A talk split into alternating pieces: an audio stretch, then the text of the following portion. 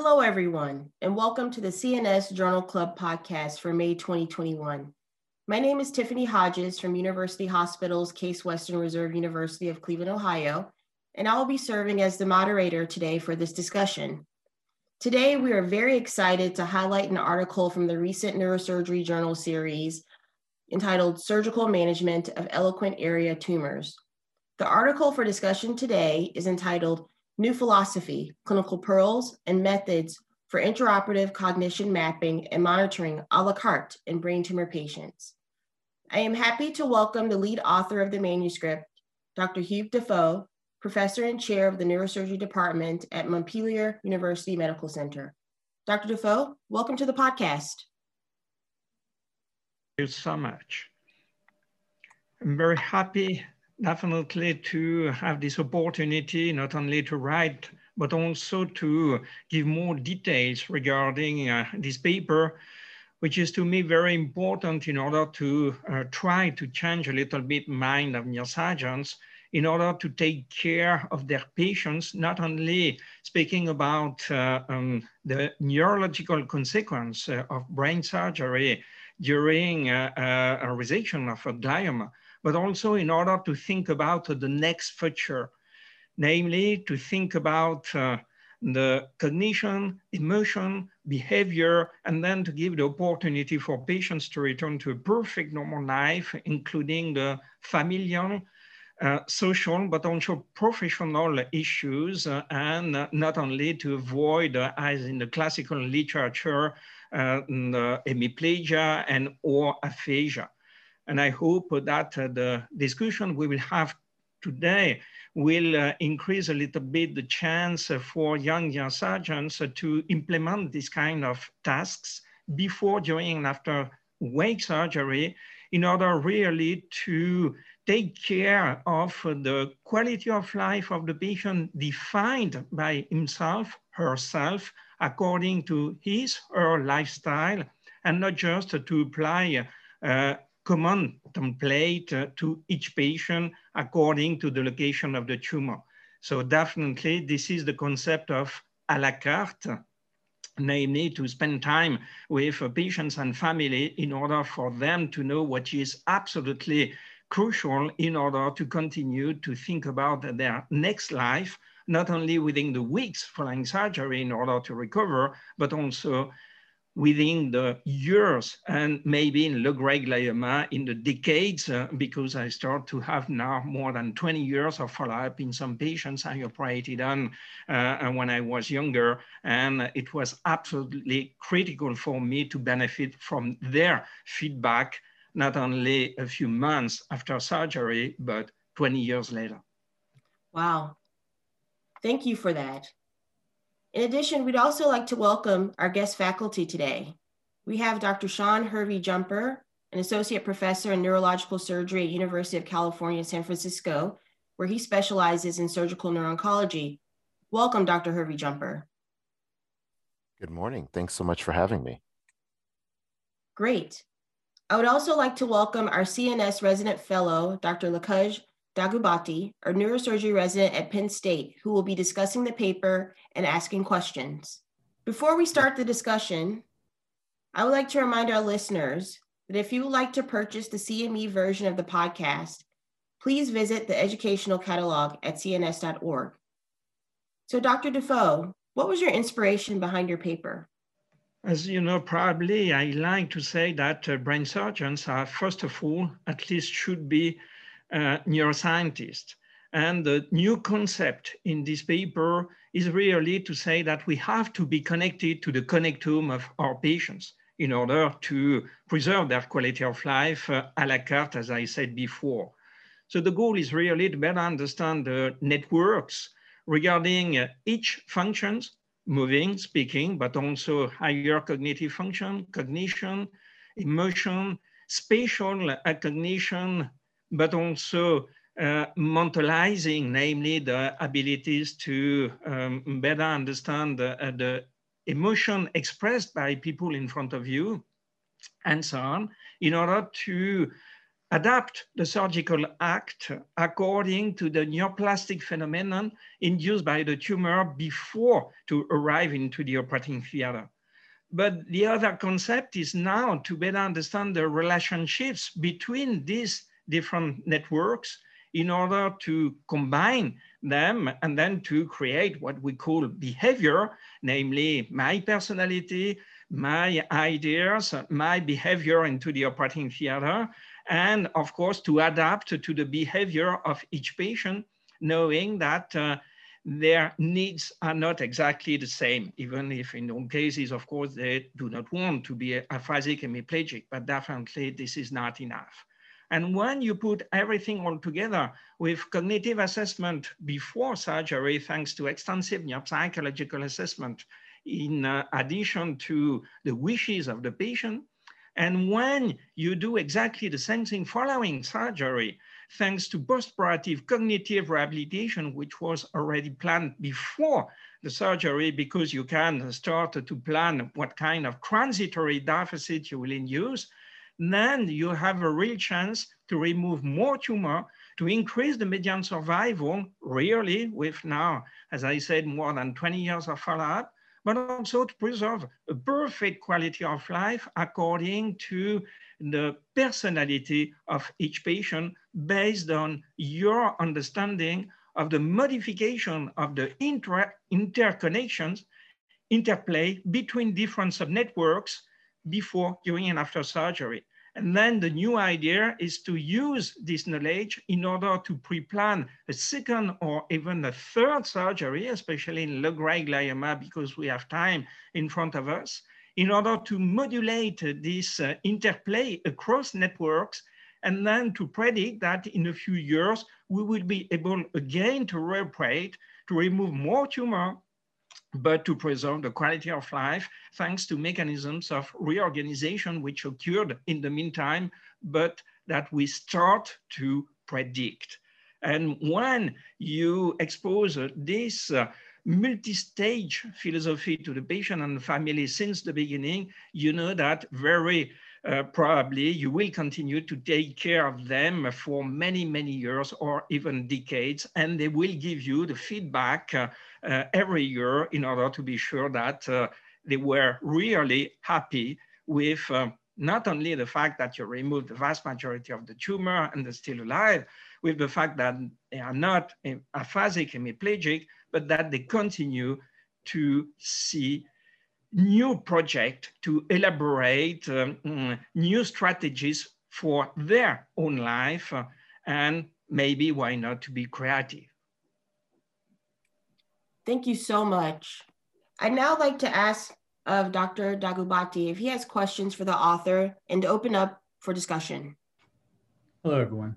Thank you, Dr. Duffau. This was uh, this is a very influential paper to me as as a uh, hopefully a future neuro-oncologic neurosurgeon. And uh, uh, I, I, understand where you're coming from. We're just learning uh, more and more about the higher cognitive functional mapping of these glioma patients and the importance of future preservation. Um, I just want to talk to you a little bit about the difficulties of awake glioma surgery and how you have um, kind of mastered that in your practice. Um, I know there is sometimes false positives that arrive from the cognitive and the sedative state of the patients and how closely we have to work with our uh, neuro uh, anesthesiologists. How have you changed your workflow in the operating room to kind of maximize uh, the testing? And uh, do you think any of these tests, especially the higher cognitive and the concentration tests, um, you have higher difficulty achieving in the operating room? I think it's not so complex uh, if you have a good team. Namely, we did now more than 1,000 awake surgeries, especially for low-grade glioma patients. So that means that uh, my anesthesiologist, speech therapist, neuropsychologist, of course, in addition to the neurosurgical team per se, are very involved in this kind of philosophy, I would say. And then the technology is easier. In other words, we have tried initially to do wake, wake, wake. And the patients were a little bit tired more uh, rapidly when the patient were awake during the opening. then we started to do a sleep awake asleep by uh, using laryngeal mask. That means that very quickly, my anesthesiologist, when I start the bone flap, can hear the noise and knows that they know that uh, in uh, just in more or less five to 10 minutes, I will say, now please awake the patient. So they will decrease the target in order for the patient to be awake really in five to 10 minutes maximally without any drugs during the awake period. That means that the patients are really free of drugs. And that means that uh, they are really able to participate very actively by doing higher cognitive level tasks, thanks to now the uh, fact that my uh, psychologist and speech therapist are in all cases PhD in cognitive neurosciences. So that means that if I said initially, I should be connected to the connectome of this patient at that time because I should be a neuroscientist, this is true for my team. So they are connected to the connectome because we speak the same language by administrating these tasks. We will probably speak a little bit more about the tasks uh, after this uh, uh, first question, but uh, you can combine them in order to increase the cognitive demand and in fact to reduce the duration of the surgery and to have more accurate, reliable, and sensitive insight into the behavior I spoke about just before, not just to ask to the patient, can you name, and that's it. And third, I have the habit, as I did this morning, typically, not to remove the tumor while the patient is awake, but to disconnect part of the brain invaded by uh, the tumoral disease in order to go directly to the uh, functional boundaries and by uh, um, reducing the timing of the awake period because once this part of the lobe, for instance, like this morning, uh, the temporal lobe in the left so-called dominant hemisphere was disconnected, then I have asked to my anesthesiologist again to put a tube and then uh, to perform the last period under general anesthesia because I do not need anymore the participation of the patient. So that means that it's not like a marathon, it's much more like Formula One. You need just in one hour to identify all functional boundaries, both at cortical and subcortical level. And if the patient is motivated because we had a long-term discussion before surgery with the family in order for him, her to express his needs. Then with this good team, this modification of the methodology for anesthesiologists and for me, by disconnecting a part of the brain invaded by a chronic disease, I can tell you that the rate of real aborted wake surgery, about more than 1,000, is less than 0.5 five and uh, two times uh, uh, because I have induced pain into the contact of the vessels mm, in the insula. But it's so exceptional that we can really say that the reliability is more than 99.5%. That's amazing. Um, and it looks like you have gotten the sign it down to a science in terms of working effortlessly through your um, with your with your team. Um, one of the other advantages I found of the paper was uh, it goes systematically through different areas and different higher cognitive uh, testings. Are there any of those uh, tests that you find difficult to perform either because of the complexity of the test or the tumor location, either secondary to patient discomfort um, or the difficulty of the task itself? No, it's not related to the tasks. The tumor location can be difficult sometimes just for the patient, typically like this morning, the on tumor because uh, you can induce pain. But because you disconnected without being directly into the contact of the dura mater of the skull base, that means that you can do the painful part under general anesthesia after identifying the cortical and subcortical white matter tracts. So it's not really um, difficult anymore for me now because I changed my uh, philosophy in comparison with 20 years ago. The sole complex location still, uh, in my experience, is the insula because as I said, sometimes you can induce some pain because you are close to the sylvian branches. So that means that patient can work, but not with an optimal higher cognitive level. So now I have tried also to change a little bit uh, my uh, strategy by avoiding to remove, uh, um, mm, to open the Sylvian fissure. I do not split the Sylvian fissure, but I go through the operculum. So that means that I'm not into the contact of the vessels. And second, when I am into the insula, by leaving, if the insula is painful, the cortex, and by running at the level of the white matter tract into the contact of the temporal stem, especially the inferior fronto-occipital fascicle, to disconnect again the insula by leaving the vessels above my disconnection in the depth. So that means that thanks to transopercular approach, lifting up the circular sulcus uh, running into the contact of uh, the lentiform nucleus and the hypoph, never I am into the contact of the vessels. And then again, once disconnected, I can do that under general anesthesia by asking my anesthesiologist to put a tube. And then if I want to spend one more hour to do a subpial dissection into the contact of the sylvian branches, I can do it. But a specific location which is much more complex according to the functional issues, definitely no, because we have to see this multimodality with different tasks, not according to the location of the tumor, but according to the connectivity in the depth and the crossing fibers. So that means that it's true more or less whatever the brain localization. That's a great insight. Um, one of the other questions I had was you had discussed the advantage of neuroplasticity and possible stage surgical uh, resections, especially for low grade gliomas. How long do you wait after your first resection to re examine the patient? And are there any neurocognitive or imaging modalities you use to kind of tell you it's the right time? As I like to say, my protocol is that I have no protocol. So to answer your question, it's, it depends on the patient. And first of all, it depends on the natural story of the disease. In other words, if I come back, in essence, that means that I was not able to remove completely the tumor. I did not perform a supratotorization during the first surgery.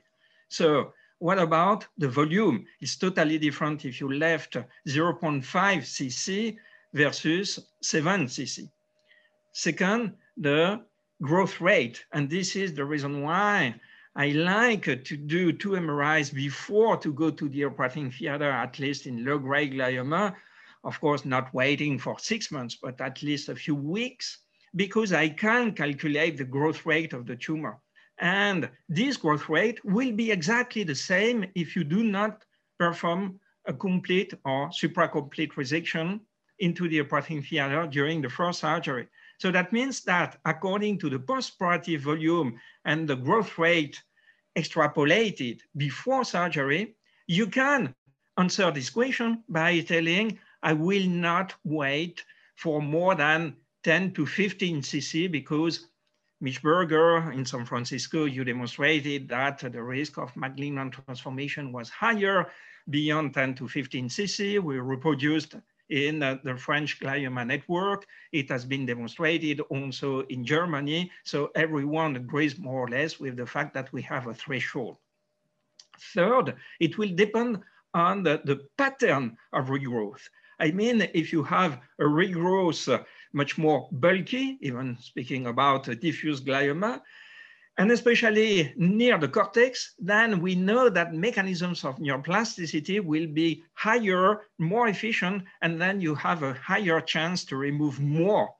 While if you start to, to see a diffusion within the white matter tract, you have to come back earlier, otherwise it will be too late because you have no chance to cut the arcuate and inferior fronto-occipital fasciculum for instance, because limitation of neuroplasticity. Fourth, the needs of the patient.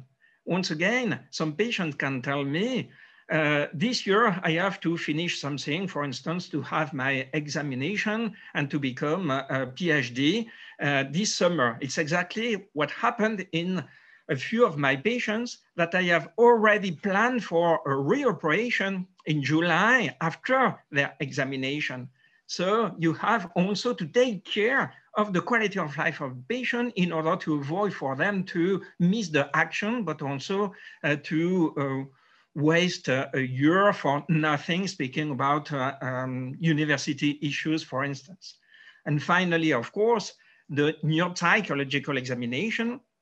So not only the clinical issues, because if the patient starts to have seizures again, that means that uh, uh, the brain reached again the limitation of neuroplasticity, you have to reoperate them. But without waiting seizures, by doing regular neuropsychological assessment, if you start to see a slight but objective decline, then that means that uh, brain your plasticity starts to reach the limitation and that it's better to do now a reoperation according not only to the natural story of the disease, but also the brain plastic mechanisms which occurred over years in this patient plus definitely his wishes. So you see that it's a big equation and definitely you have no two similar patients. Nonetheless, in my experience, in the vast majority of cases, the peak is around every four to five years for second surgery or 10 years for third surgery, speaking about low-grade glioma. That's great. That's, that's a truly clinician-based approach and, and patient-based approach. Um, talking about the a la carte method, you discuss uh, in the paper um, doing this for all gliomas. Do you tend to be more aggressive for glioblastoma patients as opposed to low-grade glioma patients for extent of resection uh, because they have less time for neuroplasticity or they may be older, so they may not have as much ability for neuroplasticity? Once again, it depends on the patient really and of course the tumor. I mean, if you have, uh, like this morning, it was, uh, um, my opinion, high-grade glioma located within the left temporal lobe. So my goal was to did a complete resection of the flare. We will see the MRI this evening, but a supratotal resection of the enhancement. I mean, just to remove the enhancement, we change a little bit the natural story of a high-grade glioma, especially glioblastoma. You have not yet the um, full examination of the neuropathological results. But if you can take a margin around, then to do almost a complete resection of the flare, you can change radically the natural history of the disease for the next next years.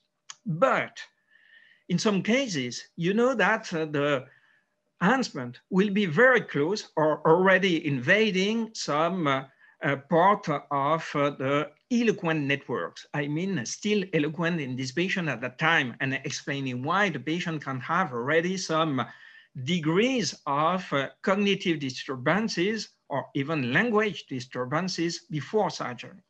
In these cases, I will not be so aggressive because I know that you need many weeks or even three months, like in low-grade glioma surgery, when you push the resection to recover. But in the meantime, the patient will have in this scenario uh, chemoradiotherapy, and especially if he had a Stupp protocol, the risk is to limit the chance to recover very quickly within this period. And then finally, to keep some degrees of permanent deficit. And if the patient told me before surgery, no, I would like to return to maybe not uh, work uh, if uh, glioblastoma with Stupp protocol, sometimes it could happen nonetheless, but at least to have a very good level in speaking about language and cognition, then I will not induce, for instance, a complete SMA syndrome, while low-grade glioma, I can do that by telling, if you agree, I will remove more, but you will have in front of you three months in order to totally recover, not just speaking about the SMA syndrome per se, but to return to perfect normal life uh, with a perfect neuropsychological examination. So you see that once again, it's a balance and it's not so black-white dichotomy, high grade, more aggressive, low grade, not so aggressive. It's à la carte. I'd like Absolutely. to turn the questions back over to Dr. Hervey Jumper uh, for time purposes. Uh, Dr. Hervey Jumper, do you have a question for Dr. Duffau? Thank you so much. Yeah, no, Dr. Duffau, again, congratulations on this excellent paper. It really crystallizes these thoughts and really important and challenging concepts, balancing maximum resection to improve survival with preservation of function and quality of life. So congratulations, wonderful paper. I have three main questions I wanted to ask, and we can go through them quickly. But first and foremost, I wanted to understand a bit more about your surgical limits, meaning you talked about this, your surgical goals. You talked about, you talked so much wonderfully about the oncofunctional balance. And my question is do you crystallize in your mind which functional modalities will spontaneously or organically recover versus those which may not. For example, there's, as you know, there's certain attention tasks that will kind of spontaneously get better, and other aspects of attention testing that don't necessarily get better without rehab. When you put a patient through the, the operation and you determine what your intraoperative goals are, are you distinguishing between which modalities you think might get better on their own without rehab and those that will not? Or are you really driving it based on the patient's kind of global thoughts about each individual cognitive domain. Does that make sense? Yes, in fact, uh, the sense is that I'm not still able to predict function by function for each patient what is the limitation of neuroplasticity. Mm-hmm. In other words, I cannot predict if a patient will totally recover if I push a little bit more according to the intraoperative mapping I did, speaking about attentional processing, working memory, uh, uh, mentalizing, and so on. So according to that, if the patient is telling me, a la carte, please do a supratotal I don't want to be aphasic hemiplegic, and more or less what I want is to see my uh, children growing. I will do a supratotal according to classical functional boundaries, naming task, movement.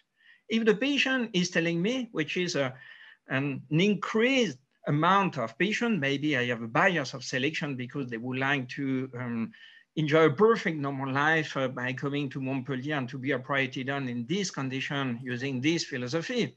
But then in 90% cases, they are telling me, no, I want really to continue to enjoy my perfect normal life. So that means that into the OR, I will add other tasks like mentalizing, uh, working memory n-back, uh, um, multitasking, uh, uh, and so on. And when I will induce a transitory deficit related to functional stimulation, electrical stimulation, I will stop because I cannot promise to the patient that even if I push and even if uh, he can benefit from postoperative cognitive rehabilitation, he will recover. So I would prefer to talk about this multi-stage theory and then to say, I will stop according to functional boundaries, then I will be absolutely sure 99.5% of cases you will recover. And then if I left a residue, we will come back according to the modification of the connectome we will induce thanks to a postoperative cognitive rehabilitation, a return to a normal life despite my resection, pushing the brain to reorganize itself. And then the regrowth of the tumor will continue to induce plasticity also, except, as I said, if there was a too um, um, important invasion within the white matter tract, the limitation of neuroplasticity. And according to all these parameters, I have the habit to, to, say to the patient and their family, the price to pay to have a real optimal oncofunctional balance regarding the next 10 to 20 years is probably to come back in a few years and to remove more according to neuroplasticity rather than to take the risk during the first surgery to push and maybe to have 5 to 10% of permanent deficit regarding higher executive function or behavior. Excellent. Thank you so much. My second question is really regarding what is our or what should be our optimal target outcome for patients. By that, I mean, uh, you point out beautifully the importance of using neurocognitive and behavioral tasks in the intraoperative setting as our endpoints. But how do we understand that with respect to really patient satisfaction with outcomes? So, put differently, how do we balance neuropsych evaluation with patient satisfaction and outcome? And do they always go hand in hand? Does a perfect neuropsych test mean that the patient feels perfect it feels well? Um, and when does that discordant relationship happen and how have you dealt with it? It's not just related to the intraoperative selection of tasks, but once again on the preoperative and postoperative cognitive assessments with a long-term follow-up. Namely, I was able to make this kind of correlations thanks to my neuropsychologist with uh, two decades uh, of follow-up. And to say, for instance, uh, that some patients already had mentalizing deficit before surgery, and they were not aware about that. I know medical doctors who are not empathic because they have a brain tumor before surgery and not aware about this kind of problems regarding the mentalizing. So of course, they will not complain after surgery to have this kind of problem because they already had for many years and they had no metacognition, namely modification of auto-evaluation. And nonetheless, they can be good doctors, technically speaking. So in this case, of course, I will not introduce mentalizing.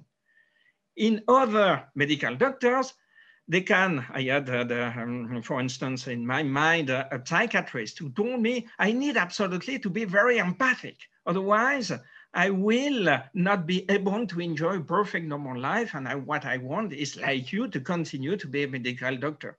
So we introduced this kind of task into the OR and we stopped according to the mentalizing task because I know thanks to my neuropsychologist, when they did a retrospective analysis of the patients I operated on during the first 10 years that I have induced mentalizing deficit with modification of the behavior, for instance, uh, depression or more irritability, but uh, um, explaining some divorce or uh, to not be able to continue to work and so on. And we started to make this anatomofunctional correlation. So making the link between what will happen now into the OR because we introduce specifically this task to this patient to avoid this kind of modification in his lifestyle after surgery.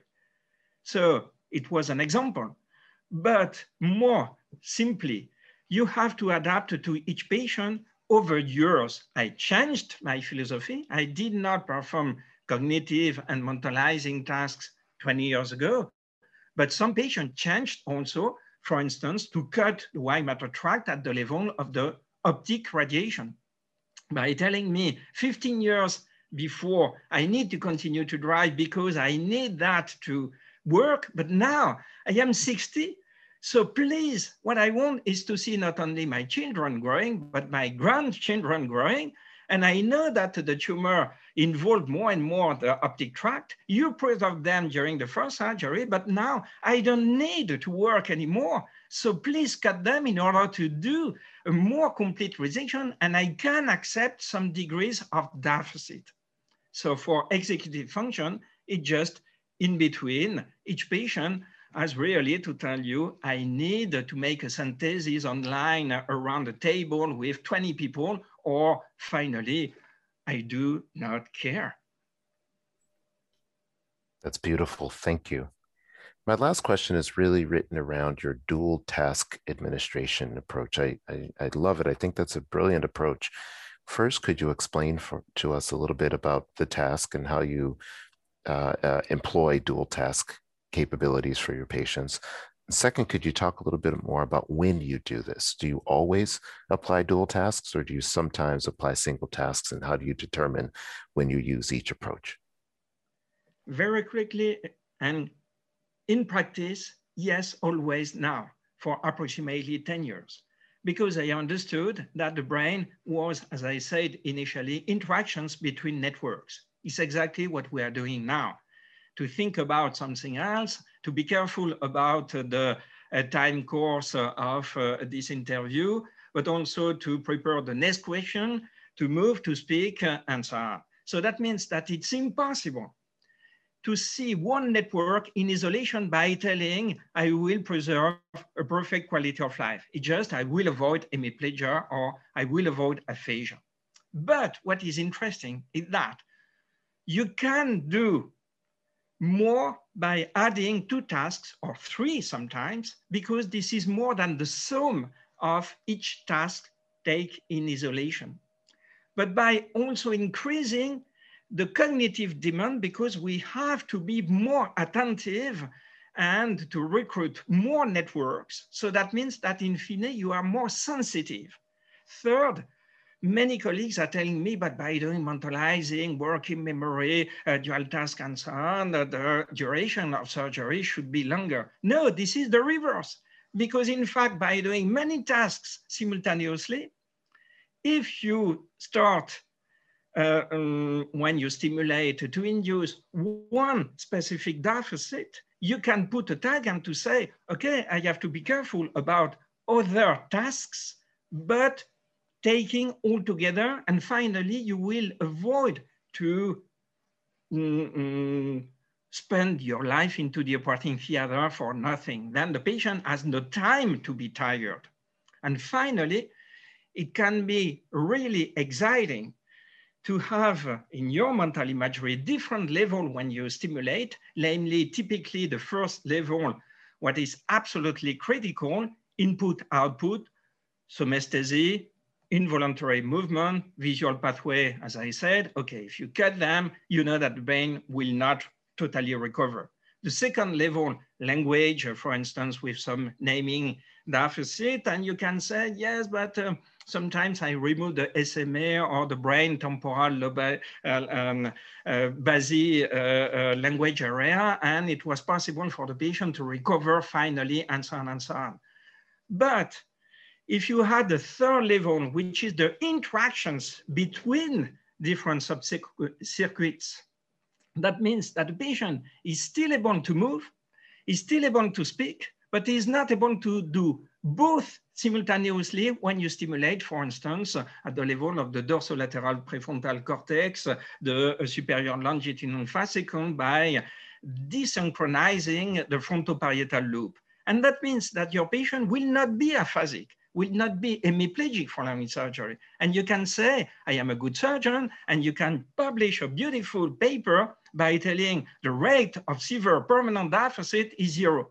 But your patient will not return to a normal life because he's not able to continue to these interactions online between networks, allowing normal behavior adapted to the environment. So once again, you will adapt the level of stimulation regarding the level of answer according to the a la carte we decided with the patient and the family before surgery. And then into the OR, you will interpret differently the same disturbance you can induce using the same probe, using the same parameters of stimulation.